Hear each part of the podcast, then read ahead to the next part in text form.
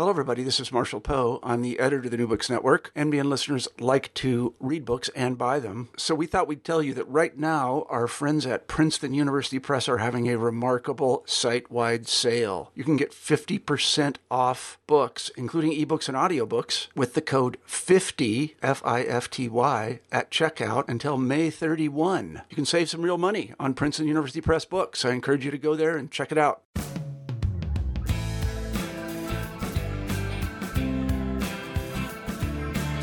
And welcome to New Books on American Studies. I'm your host, Diana Di Pasquale, and today I'm joined by Dr. Zach Sands. He's the author of Film Comedy and the American Dream.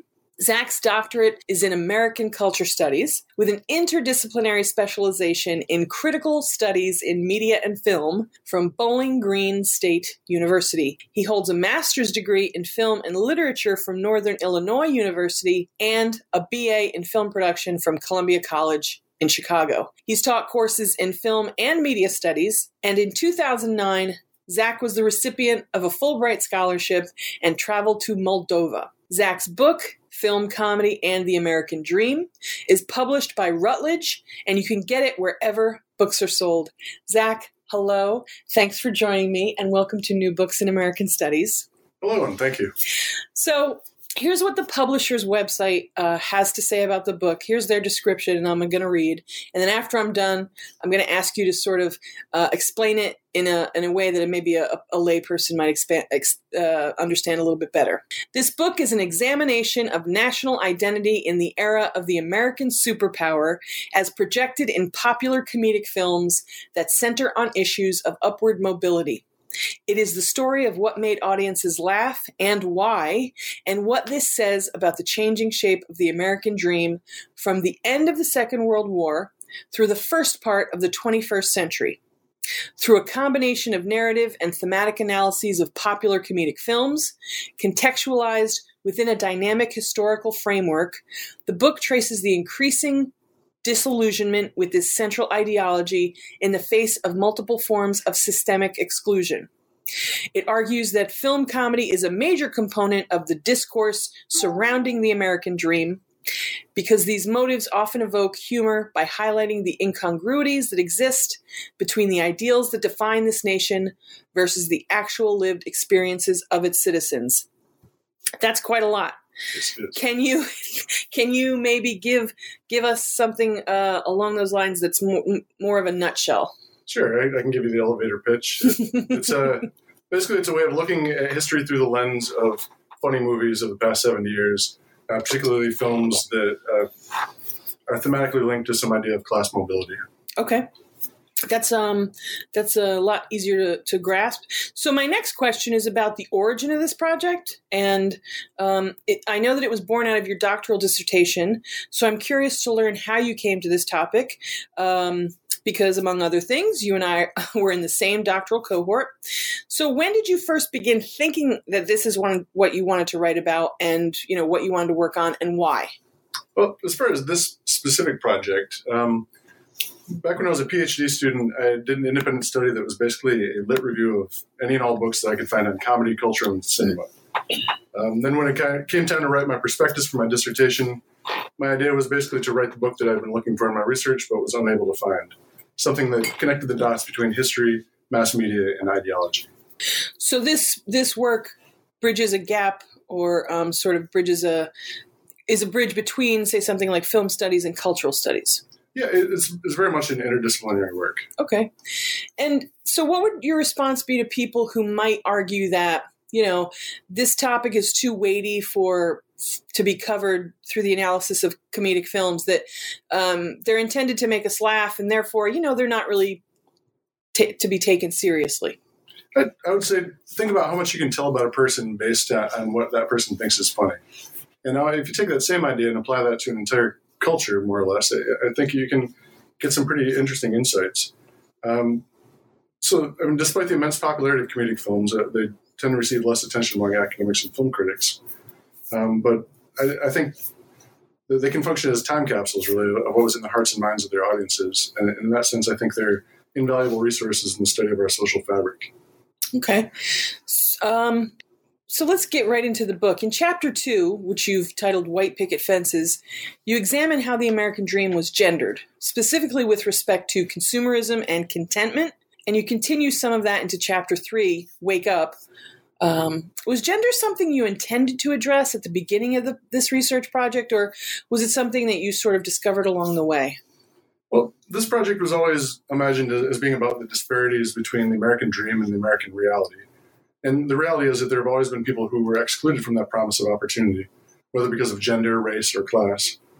Um, so I don't think you can talk about exclusion from opportunity without these other things being a fundamental part of the conversation. How has the American dream changed, do you think? That, that's a pretty big question. Yeah. That's um, one of the, the underlying questions that I, I, attempt to answer in this book. Um, but I, I, can tell you the, the, the short version is that after World War II, the American dream was reimagined in opposition to the Soviet Union at a time when promoting consumerism and the national creed was, as the national creed was seen as a necessary step in avoiding another major economic depression. Uh, the American dream at that time became deeply entangled in conspicuous consumption and the concept, concept of the nuclear family.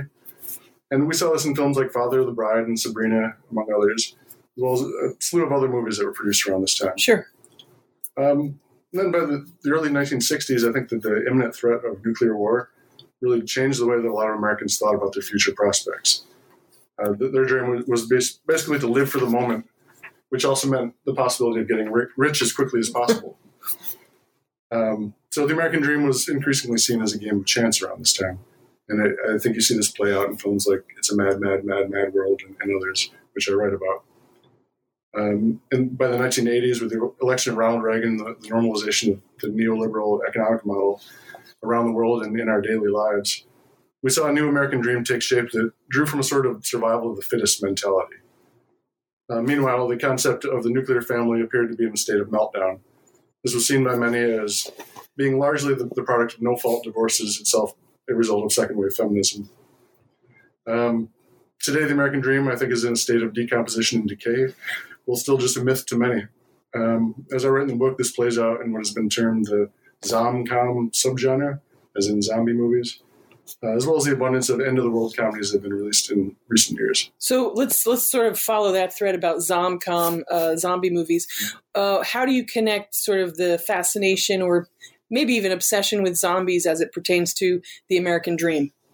I, I think zombie. I'm, I'm, not the first scholar to make note of this. The, the zombies, I think oftentimes represent consumerism or some aspect of it, or, capitalism, and the idea of just mindless consumption. I mean, that's what a zombie is. They're they they, they just consume a brain dead with vessel. no other reason than the sake of consuming. Sure. And they even want to eat your brains, which you know could be seen as take away your ability for critical thought. Okay.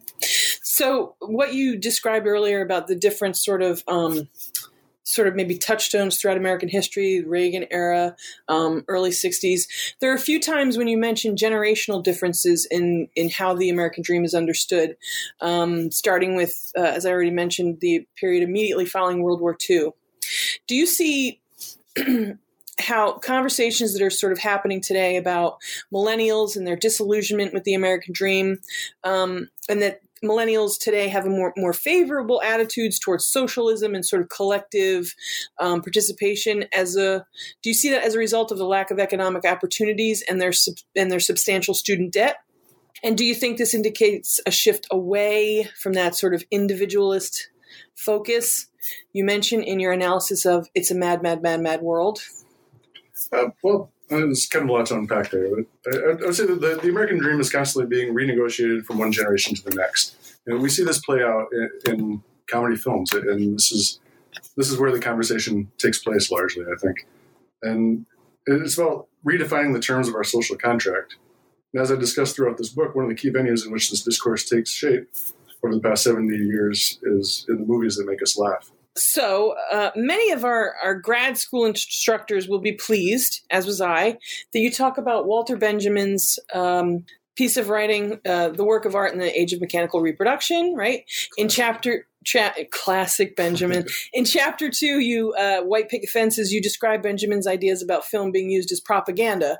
in fact, you write, Uh, film, as an immersive and kinetic medium, has the power to change hearts and minds, whether consciously or unconsciously.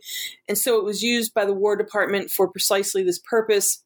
Moving images and and the rate in which they relay information to the audience can allow them to do so without the discriminative filter of critical thought.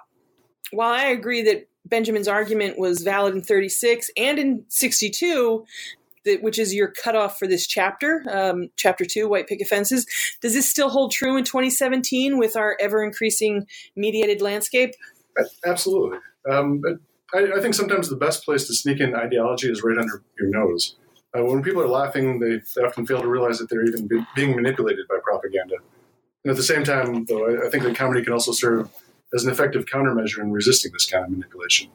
That's why it, it's part of a, a broader conversation that, that goes both ways. Uh, it sounds kind of sneaky too. For sure. Um, uh, a little bit later in the book, you write that comedy separates emotion from intellect, which is why it can be inherently political without appearing overtly polemical. Is this still true today in our contemporary moment? Oh, of course. Um, I mean, I think comedies can sometimes address films, address issues that more serious films wouldn't dare touch. Um, movies like Citizen Ruth comes to mind, which I don't write about in this book, but it, it's it's a black comedy about abortion, and I think that had a more dramatic film try to tackle that subject, it would come off as preachy. Um, and, and that's that's essentially my point that they're able to deal with this topic in a way that, since we're laughing at it, we kind of forget that we're being um, that we're, we're dealing with serious topics. So, so that brings me to my next question, which is how how did you actually decide which movies you were going to choose to write about for this for this project? Well, uh, my number one criteria was that it, it, had some kind of a social significance, whether that meant uh, whether it could be reflected in box office figures, it could be um, you know deemed culturally significant because it, it, won Oscars or was nominated for something, or it was critically acclaimed. Um, number of reasons of just it, would be something that a lot of people saw basically because that meant that it, it, uh, it crept into it, the culture. Kind of is, is, a stand-in for you, you could look at it as a stand-in for a segment of culture itself. Okay, kind of in terms of the the ideology in it. So that, that was the main thing. It was that it had to be a popular comedy film. It had to be a film that was marketed as a comedy. I don't, I don't consider myself to be an arbiter of, of good humor. Um, this is a, a, study of ideology and history, not aesthetics. Um, I uh, so th- these are not necessarily movies that I particularly thought were hilarious. Okay. Some of them I did enjoy, but moreover, it was what was popular at the time and what does this say about the culture. Okay. It, well, in your first part of your answer, you mentioned that um, it had to have some type of cultural significance, and that could have been indicated by box office figures. And then later on, when you talk about the 80s and um, the switch to VHS, uh, and then even like piracy and digital sort of streaming, that box office figures now really aren't maybe such an indicator of a film success. So, how do you think a movie that is sort of slipping in ideology now, um, how do you think that becomes a, a culturally significant? Uh, is the sort of phrase used? Mm-hmm. If we can't rely on box office figures, I guess. Well, I mean, box office figures are never really that accurate of a measure. They're they're just form one metric, uh, one way of knowing that a film was seen by a lot of people. But okay. Obviously, that gets a lot more complicated as you get into home video and now streaming video, where the these numbers aren't even released. We don't we don't know how many people stream a movie legitimately or illegitimately. Okay. So that's why I had to look at other things other than just box office figures and things like that. I, I, I should also note too that all of these films feature a protagonist whose central goal features some aspect of upward mobility. So um, all these movies are about characters who want to either maintain or improve their position in life. Okay. Um, I would like to address that this book doesn't really read like most of the books that I have read about film history or cultural history. And what I mean by that is that it's very, very funny. What was your approach to the actual writing of this book? And you know, it is a it is an academic book. Um, it's grounded in you know um, some really smart things, but you managed to come off very, very funny in this book. So how, what was that like? Was it a struggle, or did it come very naturally to you? I'm naturally a very funny person. no, I, I, you know, it, it's it's a good excuse to be able to put comedy in, but it, it kind of emphasizes the point that I'm trying to make in that you know, by making a point with comedy, I'm making the point that comedy can make a point. okay. Okay. Well, uh, I want to read an excerpt from the, one one of the many parts in here that made me laugh out loud. When you're describing the film Harlem Nights uh, and the sort of critical and cultural reception, or the, I should say, the media reception it got um, during its its um, wide release. you write about um, several uh, incidents that took place at theaters that were screening Harlem Nights, and which were had to do with violence erupting um, at these theaters.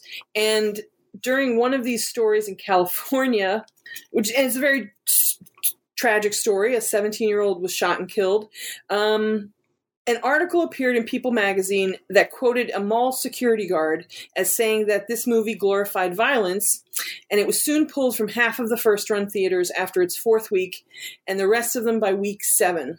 And then in the very next paragraph, after you uh, describe the ways that Driving Miss Daisy is very unlike Harlem Nights for a variety of reasons, you add as the concluding sentence for this paragraph Sadly, it seems that the mall security guard had nothing newsworthy newsworthy to say about it. And there are lots of lines like that in in the book where you seem to be planting these like very dry. I, I, I guess I can't call them inside jokes, but they're very they're clearly um, jokes that you're laying on the reader. I, I, I, like to reward the reader for paying attention. okay. All right. Um, and, and, there's no reason that, that academic books should be painful to read. I think so yeah, I, I, like I said, I, I, wanted to write the book that I, I couldn't find when I was doing my research. So this is uh, I want to make it something that would be enjoyable to read. Okay.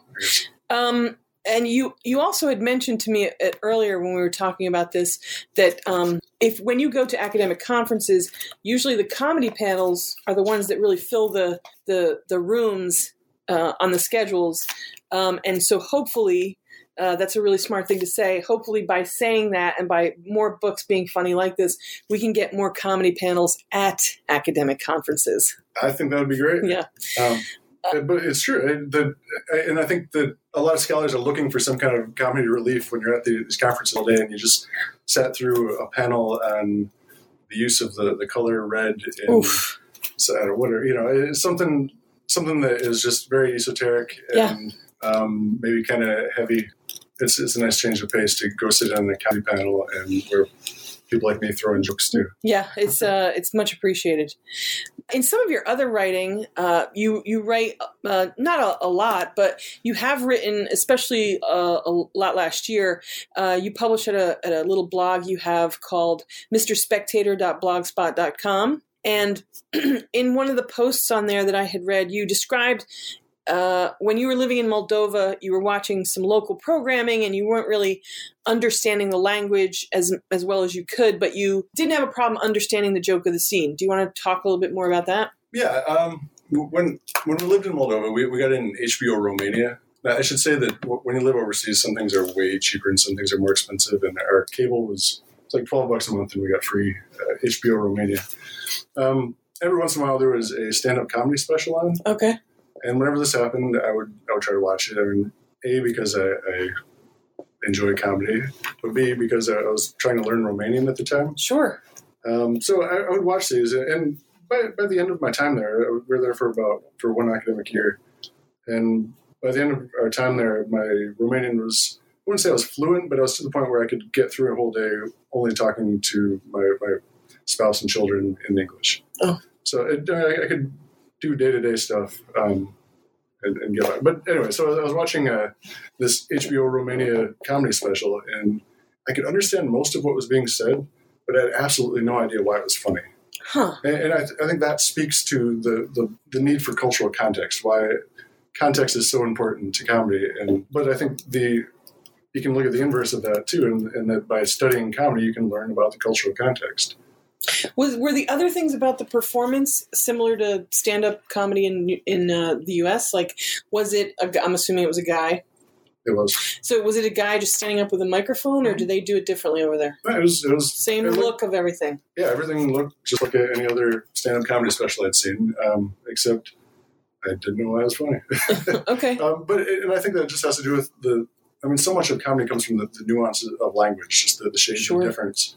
And if you don't understand those, those nuances, then the jokes are lost on you. That's why jokes don't trans. Some jokes don't translate well from language to language. Okay. But but physical humor does. Sure. That's why you know Jackass does so well Right. overseas, where Little Miss Sunshine doesn't. Gotcha. Gotcha. That's a great example. Um, you mention a character or the use of a character towards the end of the book wh- when you talk about um, the 2000s, um, uh, even towards the the end of the the 90s. But you talk about this this man child who is typically, but not always, a white man of privilege looking to find their way in the world, and that sort of marks their success or their you know their social sort of status. Mhm. Um, do you want to talk more about that particular character because it's it's really it shows up a lot, uh, especially in the last twenty years. I, I think the the reason why we've seen so many of these man child comedies is because of the, the waning aura of the American dream. The the even even white men, yeah, are, are like it's out of reach even for people who, who think it's their birthright. You Wow. know, people who, um, and I say this as a white male too, but it, it, it, it's. I I think the, the reason that the man-child comedies have become so popular is because they, they represent a, a prescribed path to a scaled-down version of the American dream. It's they're kind of morality tales that if you, you know, get off the weed and get your shit together, that kind of thing, then you know, and, and get a real job and settle down, get a family, you know, do all these this checklist of the American dream then that, that's what it means to achieve success. If you don't do that, then you're a loser and you're marked a loser for your whole life. Okay, so if that is if that's the formula of the of the the comedy of the last 20 years of this particular type of comedy um, then why is it that sounds sort of depressing and cynical so why do people laugh at it Because it gives them power over it. And it I mean, Be- the- by the, because igno- because they're acknowledging that it exists is that is that why kind of. I mean, it, I, yeah, I think this is how we, we reconcile these th- things that just otherwise we don't don't really make sense to us. That, that I mean, they if, we didn't laugh, that we'd cry at this stuff. I think. you it's yeah so this i guess this leads me to a question like the, my logical next step is in the book you you sort of try and define sarcasm as the disappointment of an expectation and then your um and then the sort of expression of i was expecting this and then this other thing happened and now i'm disappointed about it. Is that also why we see maybe memes and internet uh, like on Twitter and things like that, that sarcasm is used more and more often as a way to express disappointment and maybe even like anxiety about I, employment, uh, economics, finance, security, stability, things like that. sure. It's a it's a way of intellectually rec- reconciling these differences between what we want and what we have. That is illuminating, but also sort of terrifying. Well, yeah. uh, but uh, I, I definitely I, I get I get what you're But, but Laying laughing at these things makes them palatable. It makes them so that we can kind of wrap our heads around them, apply them to our own lives. and not stick our heads in the oven. Yeah. okay. Um, so I want to read an excerpt from something that you wrote on MrSpectator.blogspot.com, which I think is uh, just a really great piece of writing. It sort of connects with the book that you've written um, in that it, it focuses a lot on consumerism and and contentment or whatever. Uh, but here it is. You write Here in America, we have a tendency to conflate consumer choice with freedom. We are exposed to literally thousands of advertisements every day, and over the years, we have been programmed to identify ourselves through the brands we buy. Do you prefer Coke or Pepsi, Ford or Chevy, Converse or Nike, Fender or Gibson, Mac or PC, iPhone or Android, Pabst Blue Ribbon or Heineken? Blue Velvet reference Dennis Hopper's best line. Uh, Democrat or Republican? Now consider how much of your identity as perceived by others is defined specifically by your loyalty to a certain brand. Who are we without these things? Um, putting that sort of quote in context into today's culture, uh, everyone has been talking incessantly about this strong divide, this, this deci- uh, divisiveness in um, both politics and sort of everyday life. Do you still feel that it's that brand connection relates to identity, or is it something? Is it is it has it changed from what you wrote uh, a couple of years ago? No, I, I think it's very much true today. Um, I'll say that the, the Mr. Spectator blog that I was working on, that was I was doing that for the first half of 2017, and it was really a labor of love where I was just um, yeah investing a lot of time and energy in this thing. And basically, after I finished writing the book, I uh, wanted to maintain the habit of writing every day. So that, that was one of the things that I worked on um, to just yeah keep keep the gears moving and, and, keep me sitting down behind a computer and writing every day. Um, but it, it, uh, but it, as far as like are these things still relevant? Like yeah, um, yeah. I mean, look around you. You're exposed to thousands and thousands of brand names every day. That you, you can't go anywhere without being exposed to advertising of some kind. And I think it's it's a sickness. It, uh, it is becoming more and more problematic, especially as companies expect us to seem to want to do a lot of their work for them in brand right. evangelizing and product sort of um, push marketing. Um, so, so you've written this book, right? You mm. uh, you've taught before media studies. How would you use this book in teaching it? Would you teach a course on film, comedy, and the American dream, or would you sort of incorporate it into a larger sort of teaching project or class? How would you use it? How would you also, how would you, because I've been thinking about using it for a class, how would you like uh, academics to use it within, with, you know, sort of within teaching? Well, yeah, I, I think it, it, it, lends itself very well to, to being worked into a syllabus um, because each chapter, there, there are five chapters total. Um, and the first is, is, just kind of setting up the argument and talking about the relationships between comedy and culture and history and, and a little bit of lit review and all that. And then each chapter after that, though, uh, I do there's usually like three or four sections in each one, and each of those could be a week. Like you could spend a week on that section and sure. watch the the two films or whatever that I talk about, or one or two films that I talk about in that section. And so, I mean, that said, you, you could it could easily be broken down into a 15, 16 week class where you're watching the films that, that correspond to these various chapters. And I think it would actually be pretty seamless, really. Okay. So, since this is your dissertation, and you know, you, you turned your dissertation into this book, and it's, pub- it's published through through Routledge. Uh, so, is this like, are you the film comedy and the American Dream guy now? Like, how do you do you talk about it a lot in um, your academic job search? Uh, is this where you is this what you'd like to continue to focus on? Do you have other research interests in film or within cultural studies that you want to pursue, or do you want to sort of continue sort of expanding this? What do you want to? What do you, where do you see this going? Well, I, am I've always been very interested in comedy. And I expect I will always be very interested in comedy.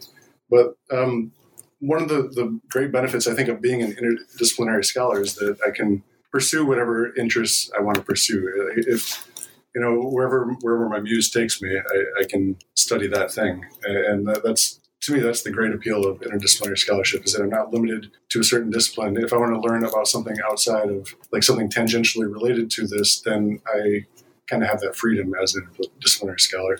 My next question for you, um, I wanted to ask you about um, what was the most challenging, uh, either from sort of adapting this from a dissertation to a book for Routledge? what what did you find that you had to either change or adapt, or or what was you know something that you I don't want to say struggled with, but you know something that had to be done to to make it from one to the other thing. I, I should say I can I always conceptualize this as a book. Uh, like I said, when I when I first started working on it, I was imagining it to be the book that I couldn't find in my research. Right. right. So I, I, kind of I always imagined it as a book not a dissertation. Okay. So, I, yeah, even my dissertation really reads like a book, I think.